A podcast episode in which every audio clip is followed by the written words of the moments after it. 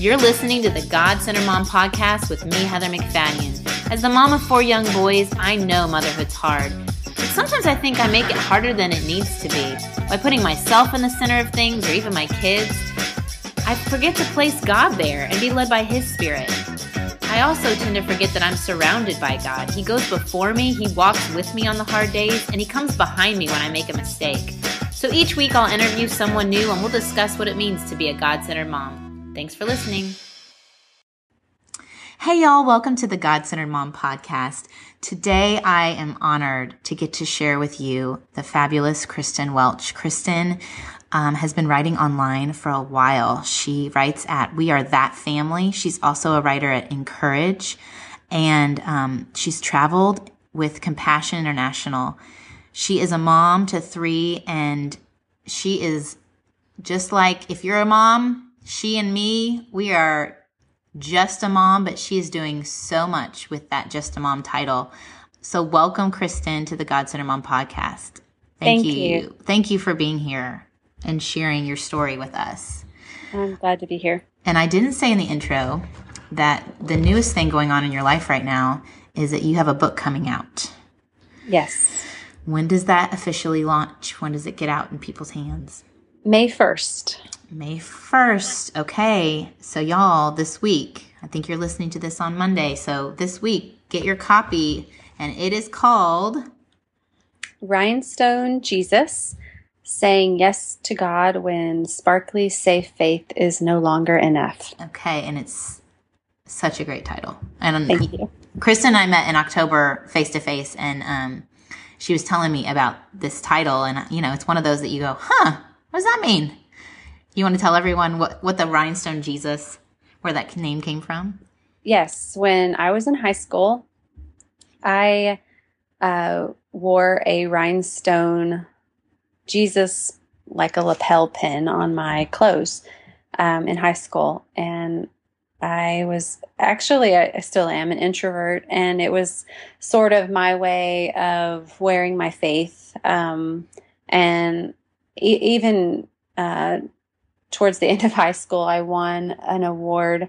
They gave out these silly awards, and I won the Rhinestone Jesus Award. And um, I felt sort of mocked for my faith, but I also was very proud yeah. that that was sort of what I was known for in school. So that's where the title comes from. And you, um, so this book, it starts off telling your story, talking about you wearing this pin in high school.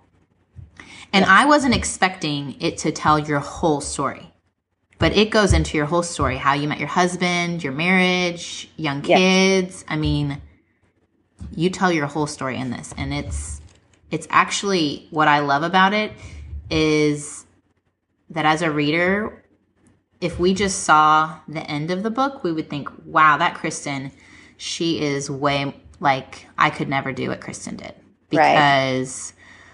I mean, there must be something like extra amazing about her that I don't have to be able to follow Jesus the way she did. But you're very vulnerable in sharing that. I mean, I'm not saying this t- to be bad, but that you're pretty average. Like, yeah. like, no, thank you for saying that. No, like that you got married and you had the same marriage struggles that I, I mean, I, I felt like I could totally relate to your stories.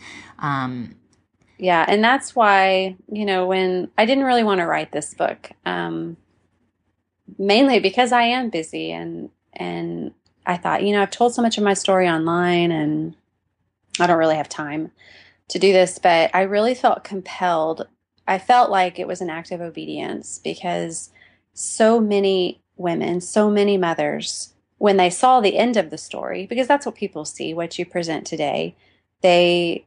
would say to me, I could, I could never do this because, you know, I am just a mom. And, um, I knew that I had to pull back the curtains and show people the broken pieces that God had redeemed, mm-hmm. and that He had taken a lot of shattered dreams and a lot of average living and a lot of saying no, mm-hmm. and put those together, and that my life was a mess, and that um, He didn't wait for me to clean up my act. He didn't wait for me to have a, a perfect presentation of what life could be. He he wanted me to say yes right in the middle of all that brokenness. And I felt like it was a, you know, to tell the story, I had to tell the whole story. And so that's why I started way back. Yeah. Way back. And you touch on places where people might have their own hurt. You touch on, you know, you and your husband both went to Bible college. So mm-hmm. there was, you did have some knowledge basis um, for ministry. You both served in the church at several different churches, and in some cases were hurt. Can I say hurt by the church? Oh, yes, definitely. Um, and you and you could have given up. You could have stopped and said that's enough. Um, and maybe you felt like, I don't know, did you feel like you did? Yeah, yeah, we did. I, I, I look back at my life, and I was just telling someone yesterday, they were kind of asking about some of the pieces that I, you know, don't go into in the book. Mm. Um, and this was just over lunch. It was just a personal conversation with a friend. And she was like, you know, what do you call that time?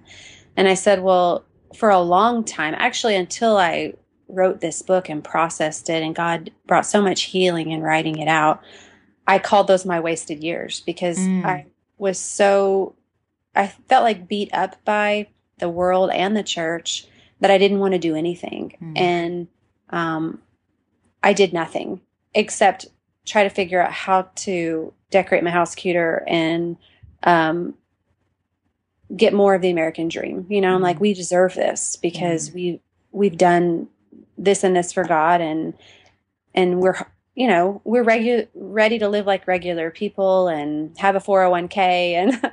you know, move out of our starter home. And but I, I refer to those as my wasted years because I didn't do anything, but it's during that time where I felt, you know, looking back now, those wasted years, that's where God was really doing something in me. He was preparing me for a dream. It was very fertile ground. And, um, and so I don't think we have wasted years, honestly. I think God uses everything. He uses every choice, you know, even when we misstep, He uses that to create the mosaic of our lives. And, um, yeah, so. Well, and you, you were, you had, um, two children closer together, right? Mm-hmm. You had two, and, um, and then several years you had another, but it was through those young, the young kid years, probably, that you had stories and that your husband prompted you to start writing, right? Yeah. I, I've always wanted to be a writer. You know, I grew up, that's what I would tell everyone. I'm going to be a writer one day. I loved writing. You know, I had an eighth grade teacher tell me, um, just inspire me to want to be a writer. Um, but I honestly don't feel like I had a lot of a story to write. Mm-hmm. You know, I was living my story. And so I was a discouraged writer, um, until I was probably in my mid thirties. You know, I just, um, felt rejected, a rejected writer. Mm-hmm. And, uh, my husband saw that potential in me and just believed in me. And, um, he actually bought my first laptop when I, I had just had our third child, and, um, encouraged me to, to pursue that dream again.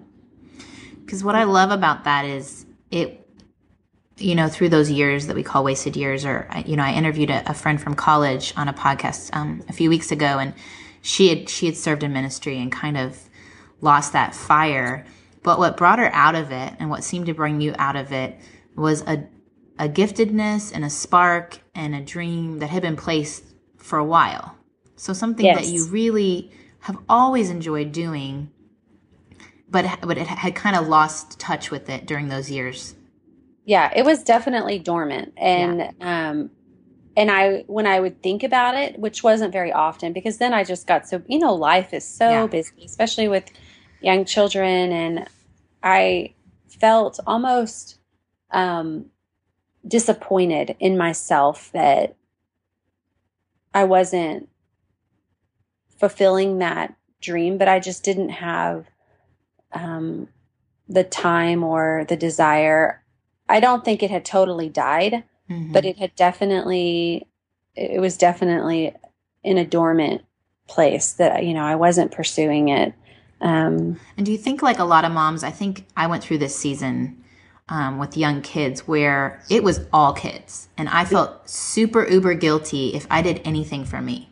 Like it should, I, that whole put your mask on first thing, oh, that yeah. sounds all nice and cozy, but no, like it was all for my kids. This is what I quit my job to do, and um, it's really important that I'm reading to them all the time and putting them in kinder music. And so I kind of put anything that I found important off to the side. Yeah. And, you know, it's interesting because I've, I'm processing a lot right now for another writing project. And I feel like um, I did that. I had a, I think what I thought I was doing was being an intentional parent, but really I was creating a child-centered home. Yeah. Um, yeah. And it wasn't healthy for my kids or for me. Yeah. And um, I think it's just such a delicate balance because kids are consuming, and motherhood and parenting is so consuming, especially with young children. And it's so hands-on, and the days are so long. Um, the years are very short, though. And I think that we pour ourselves into that. Um, and there's, I mean, that is our calling. That is what we're supposed to do. But at the same time, we lose ourselves to motherhood. And I think it's okay to not um, forget about ourselves. And um, well, and the message that, like, I, you know, the whole point of really the podcast and my blog is that the God to follow God, and you can, you can follow God's callings of motherhood and follow God's calling that he put in your, in your D N A from the womb, mm-hmm. that you can do both and do them well together. And that's one thing I love about your story. Cause it's something, you know, I, I interviewed, um, Amanda White, and how she kind of did her, wrote her, um, Truth in the Tinsel, mm-hmm. Christmas curriculum while working with her kids, like she was in the midst of it. And then um, Tricia Goyer, how she homeschooled and wrote her novels while her kids were there and worked with them on plots and character development. Yeah. It wasn't like setting, there wasn't like a hard line. And so for you, um, we haven't even told the listeners yet, if they don't know your story, what your end game was. But the but the way you got to where you are today was through your writing and being invited to go on a trip. Yes. And and was it hard for you to say yes to go on that trip? I mean, yes. You mentioned that there was, it's hard for you to fly. I know as moms, we never want to leave our kids because we feel like they're only safe if they're in our presence. Mm-hmm. Like, oh yeah. Walk us through saying that yes. Yeah. I, my youngest was only two years old. Oh, and my so stars. It was very, uh, actually the first trip, the first compassion trip that I was invited to, I turned down. I just okay. didn't, I knew, I think deep down that it was going to change my life, mm. that it had to change my life, that my life needed to change. I mean, and where I was, was that trip going to go? It was, I believe, um, Honduras, or I think it was Honduras or Guatemala. Isn't that amazing though? Like yeah. even in you saying the no, I think that that takes a lot of wisdom. You talk about saying yes in your mess, but you also talk about what we have to say no to in yeah. order to say yes. And I think even opportunities that look like you said, I knew I needed to change. I knew God needed to do something. But if you'd said yes to that, totally different story. Oh, totally different. And yeah, yeah. But it was preparation, definitely, because it got me thinking and it scared me. And I started really subconsciously processing, what would that look like? Mm. What would that mean? And without knowing that there would be another invitation six months later and that it would be to Africa, yeah. which was, for me personally, I mean, I had been to South America. I'd never been as far away as Africa. And um, so, yeah, getting on that airplane without, I didn't know a soul. Mm. Um, I was, I think I was the only blogger that didn't have a spouse with me. Wow. Um, it, it was terrifying. Like I, sh- I trembled. Getting on the plane, um, probably one of the hardest yeses of my life, leaving my family and going into an unknown, very far away place that was so out of my control. Um, so yeah, that was, that was hard. Little did I know that it would be the, the open door to many, much harder, much, um, more life-changing uh, yeses. But I really believe that's how God works. I think we say yes in the daily, everyday mundane. Yes, I'm going to take neighbor uh, food to this neighbor. Yes, I'm going to mentor this mother. Yes, I'm going to write this blog post. I'm going to send that note. Mm. It, those yeses add up, and they are part of our journey. And, you know, my journey led me to saying yes to traveling to Africa with Compassion International, and that swung open the door to other questions that God asked me. Will you say yes? Will you say yes? And now I'm kind of a yes addict. So, well, and and what's also great about your book is that um, with with being, you're very real. You don't sugarcoat it.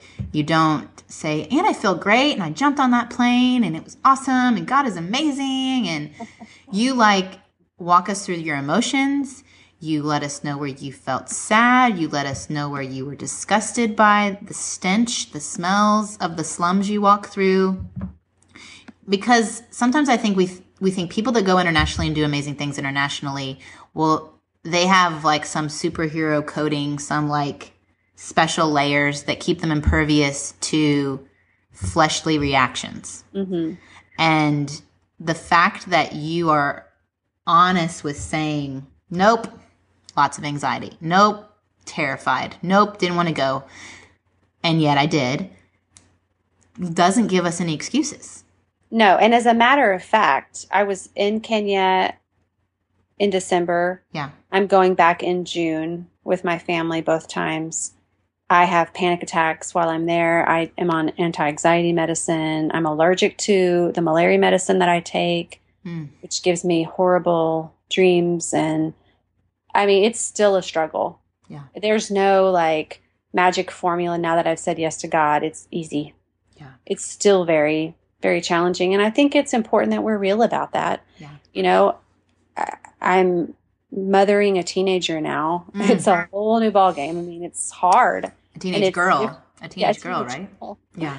Who's, who's a lo- lovely woman, young woman, and she's going to change the world, but we're still dealing with, you know, fashion crisis and, yeah, you know, those things every day, just like everyone else. And I think it's important that people understand that people who change the world are just like, you know, people, regular everyday people who have every, everyday heroes, right? It's not like a superhero. Heroes.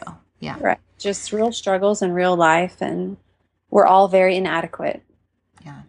That's great. And, and I think the reason, I, I think the reason God uses ordinary people, I mean, I'm convinced it's because he receives the glory. Yeah. You know, and, and that's really the message of the book is, yes, look at my life. Look how ordinary and sinful and just regular we are, so that when you see the end of this story and you see what God's done and you're amazed like we are, it's very clear that Kristen Welch had so little to do with this. It is the power of a mighty God. It has re- really very little to do with one mom. And, and I saw, um, have you ever seen Josh McDowell's biography movie? It's like a documentary. No, I haven't. It's like a drama. It's awesome.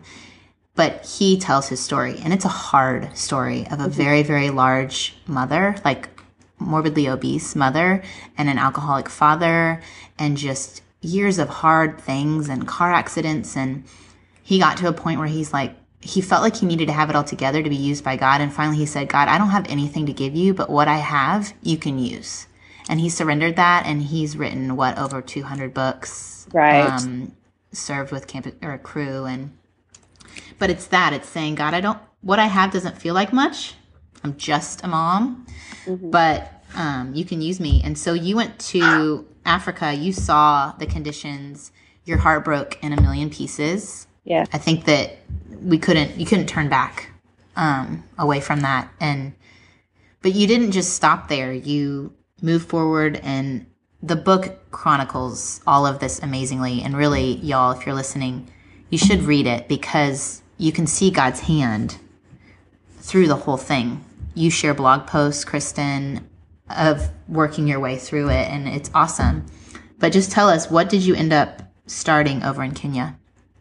Well, I think that first I wanted to say that you know, the odds of everyone listening going to Africa is probably not high. Yeah. Um, and I think that God can use anything to redeem us. Um, my husband started this nonprofit with me without ever having touched a foot in Africa. Mm. Um, the nonprofit was over a year old before he ever went. And I think that's because God had used something else to redeem him, mm. and he was way ahead of me. And God had to take me to Africa to get me on the same page with my husband. And so wow. God can use a sick child. He can use debt. He can use motherhood. He can use anything to redeem us and to get us back on track, I think, so that we can start saying yes right where we are. Um, but for me, it was Kenya, and um, it is a part of my story. And, you know, after I had seen what I, what I saw there, I knew that I had to respond. Um, and I think every time we go through a crisis or that our perspective changes, we're enlightened in some way through marriage struggles or whatever it is, we, mm. we respond. Mm. We either keep doing what we've always done, which is a response, or we do something different, and that's a response. And so I knew that my response wasn't to continue my life the way I had been living it. Yeah. I was convinced of that. I didn't know what the response was going to be, and it, and I kind of chronicle that journey in the book, just trying to process, okay, God, what are you saying to us? What, what are we supposed to do? Yeah. And um, it wasn't a clear, it wasn't very clear. We had very few clues. Um, but I believe that God. But your husband asked some great questions. He said, "What did you see that was doing? That was well. Was doing? They were doing well. Yes. Focus on the good. Focus on the good. Yeah." Um, when I returned, he got back a totally different person, and I think that terrified him. He was like, "Okay, um, you're not the same woman, and I've got to help you figure out who the new you is." And he definitely, God used him to help me figure that out. And we figured it out together. Um, but the response ended up, and it's a long story, but in a nutshell, um, we felt like God was asking us to um, start a maternity home in Nairobi, Kenya, uh, called Mercy House, that actually our model is to empower local uh, Kenyans to help girls living in extreme poverty who have been, um, who've gotten pregnant through rape or prostitution for food, and really become a home, uh, family to them, and walk in life, uh, with them through their pregnancy and their becoming a mother, and keep those families together. We, the goal is not to have an orphanage or adopt the babies out. We really want to help the moms keep their children. A lot of the girls that we have in the home are orphaned themselves. And so um, they don't have anyone else in the world. And so our staff becomes really their true family and home. And um, their babies become a lifeline that actually God uses to help heal them. And so uh, that we actually started that in two thousand ten, uh, about six months after my trip to Kenya. Wow. And I can't go on without mentioning a vital person, well, a whole organization, Compassion. I will put them yes. in the show notes. Um, we we sponsor, you all sponsor ten children? Yes. Yeah. ten. That's, that you chose to do, and you were going forward with an adoption and chose to do that instead, which is a really, I think, an interesting whole conversation itself. But there was one gal that you met who had been sponsored herself and who had gone through the Compassion Leadership Program, and her name is Maureen, and yes. she is vital to everything yes. you're doing yes. in Mercy House. And I couldn't, the thing that I told you I couldn't stop thinking about was the family that sponsored her. Right. Their choice to say yes to a monthly commitment of sponsoring a child brought that girl and grew her up in a healthy place through a leadership program to where now she's helping these pregnant yes. moms. Yes. And she's changing the world. And it it's, you know, we really strongly believe in the work of Compassion um, and the unbelievable impact that they have. And they've been a huge resource and help to us in starting the home there. And um, it's it's pretty phenomenal, the the way that it's all come together, you know, just the way that we met on a Compassion blogging trip. And um, Maureen actually just sponsored, she and her husband just sponsored their first child. And oh. just the way it, it all comes full cycle. And I actually just emailed yesterday for our trip in June. We we try to see a Compassion child when we go to Kenya. Um, I mean, we're, we're still huge advocates of the organization because it, it's such a, it's an easy yes. I mean, it really is. It's low commitment. You know, you write a letter, it's thirty-eight dollars a month, but it's such a profound impact on not only that child, but your family. Yeah. And um, so it's a huge part of the Mercy House story. Um, and, and we strongly recommend, you know, starting there. Yeah. And um, I think that, you know, we're talking about Kenya, we're talking about compassion, and we're talking about, you know, you're not just a mom, and these choices of saying yes wherever you are and the impact they can have. And um, you and I were talking about how there can be some that hear the story and they think that it has to look exactly like yours, and they want to jump in on your story. And you kind of address this in the book. You talk about, um, we'll go ahead and mention the mother. What did Mother Teresa, what was her quote? Yeah, I, I don't know it word for word. I could find it. But, something yeah. like, go find your own Calcutta. Yeah. And uh, I kind of feel that, you know, go find your own Mercy House. I, I think that, we, you know, Mercy House exists because other mothers said yes with us. And it's almost entirely, more than ninety-five, ninety-six percent funded by moms who said yes with us. So we we appreciate that, and we love that, and we want more moms to say yes with us. But, um, you know, this is what our yes to God looks like. And there's no um, guilt or, um, you know, motivation for yours to look exactly the same. It won't.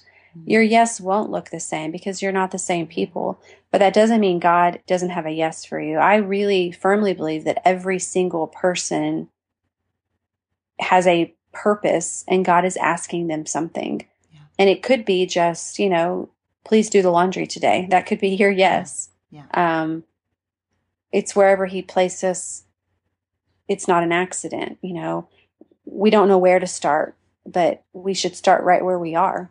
And if you're in, has us. And if you're in those years, like you described as the wasted years, to have hope that He hasn't forgotten about you, that He's planting the seeds that will grow in the time that He has planned for you. And um, you and I were talking about how great Terrell was with supporting you through all of this. Like you said, he hadn't seen Africa for an entire year, but he just jumped on board. He's encouraged you to start writing. He's been such a support to you through all of this. And what encouragement do you have for a mom who's sitting there thinking, I could never do this. One, my, my husband isn't saved. Or two, he, this isn't his heart. He doesn't follow after God, even though he, we go to church together. What encouragement would you have for that mom? Yeah, I would say, um, you know, don't give up, and don't wish for someone else's yes, because um, right where you are is where God wants you to be. And um, He sometimes wants us to focus on our own, you know, our priority is always our family after God, and, um, you know, loving our, our spouse and our children is our highest calling. And um, if I had only, you know, if my yes had never led to starting Mercy House, um, I wouldn't be sorry that I said yes to my family and put them first, because that is the most important thing. You know, I don't want to gain the whole world and, and lose my soul. And I don't want to do these phenomenal things and lose my family. And I think that, you know, just simply serving our spouses, even if they're not believers, um, you know, the, that quiet testimony of, I'm going to love you to Jesus, is a powerful one. And you know, um, God, I, I'm standing proof that God can rescue a marriage in trouble. And I think that um, He can do anything with anyone. And so don't give up. And I think too, looking at, you know, our family's our first calling. I, I've kind of talked about this before, but all the benefits to our family for serving together, you go through it as well, that our family doesn't suffer because we serve. They actually can benefit greatly in the perspective that it gives. Um, we've done simple things like, you know, I'm sure if you have any university close to you, there are students who are from other countries who've never been in an American home. And you just invite them over for dinner. You go, you take them to a baseball game. Um, you just have them do life with you already. And it's amazing um, the effects it can have on your, your kids and how they can have international perspective just come right into their house. Definitely. Um, we've worked with refugees through our church. You know, that's a big focus of our church. And um, there was a season where I like my ref- the girl that I meet with who's a refugee, she would be calling me and I was going through a hard time postpartum. And I, there was this, how can I tell her? How can I tell her that, you know, I'm just not feeling like myself right now when she has been kicked out of her country mm-hmm. and her family's living overseas and she has nothing. It was like, it pulled me out yeah, to, ha- to have that perspective. For, yeah. For someone else. Um, so I think yeah. sometimes even if you're in like the pit, the pit to think that, well, I can't serve right now. I can't give to anyone because I have nothing to give. You even mention it. You're not the one giving. They're giving to you. You are the benefit of, you are the beneficiary of, of the grace and, and the joy um, by giving up what you think you can't. Yes. And that's been a huge testimony in our lives that, um, you know, we thought we were helping and doing. And, on, you know, we were on the outside. It, we were definitely putting our hand to the plow, but the change that has happened in us through that and how it's altered our future and the perspective that it's given my family. And I still have rep- very normal kids yeah. who, who do crazy things, and we're still learning. I mean, my kids are still young, so I'm not saying I have it figured out, but it is... it's really amazing to watch them compare themselves to other kids here, maybe something that they want, or, and then watch that light turn on when they realize, okay, if I'm going to compare myself to someone who has something, I've got to compare myself with someone who has nothing mm. because they've seen kids who have nothing. Yeah. And so that perspective has made them more balanced and, and, uh, you know, that alone has been invaluable. It's been very altering for our home.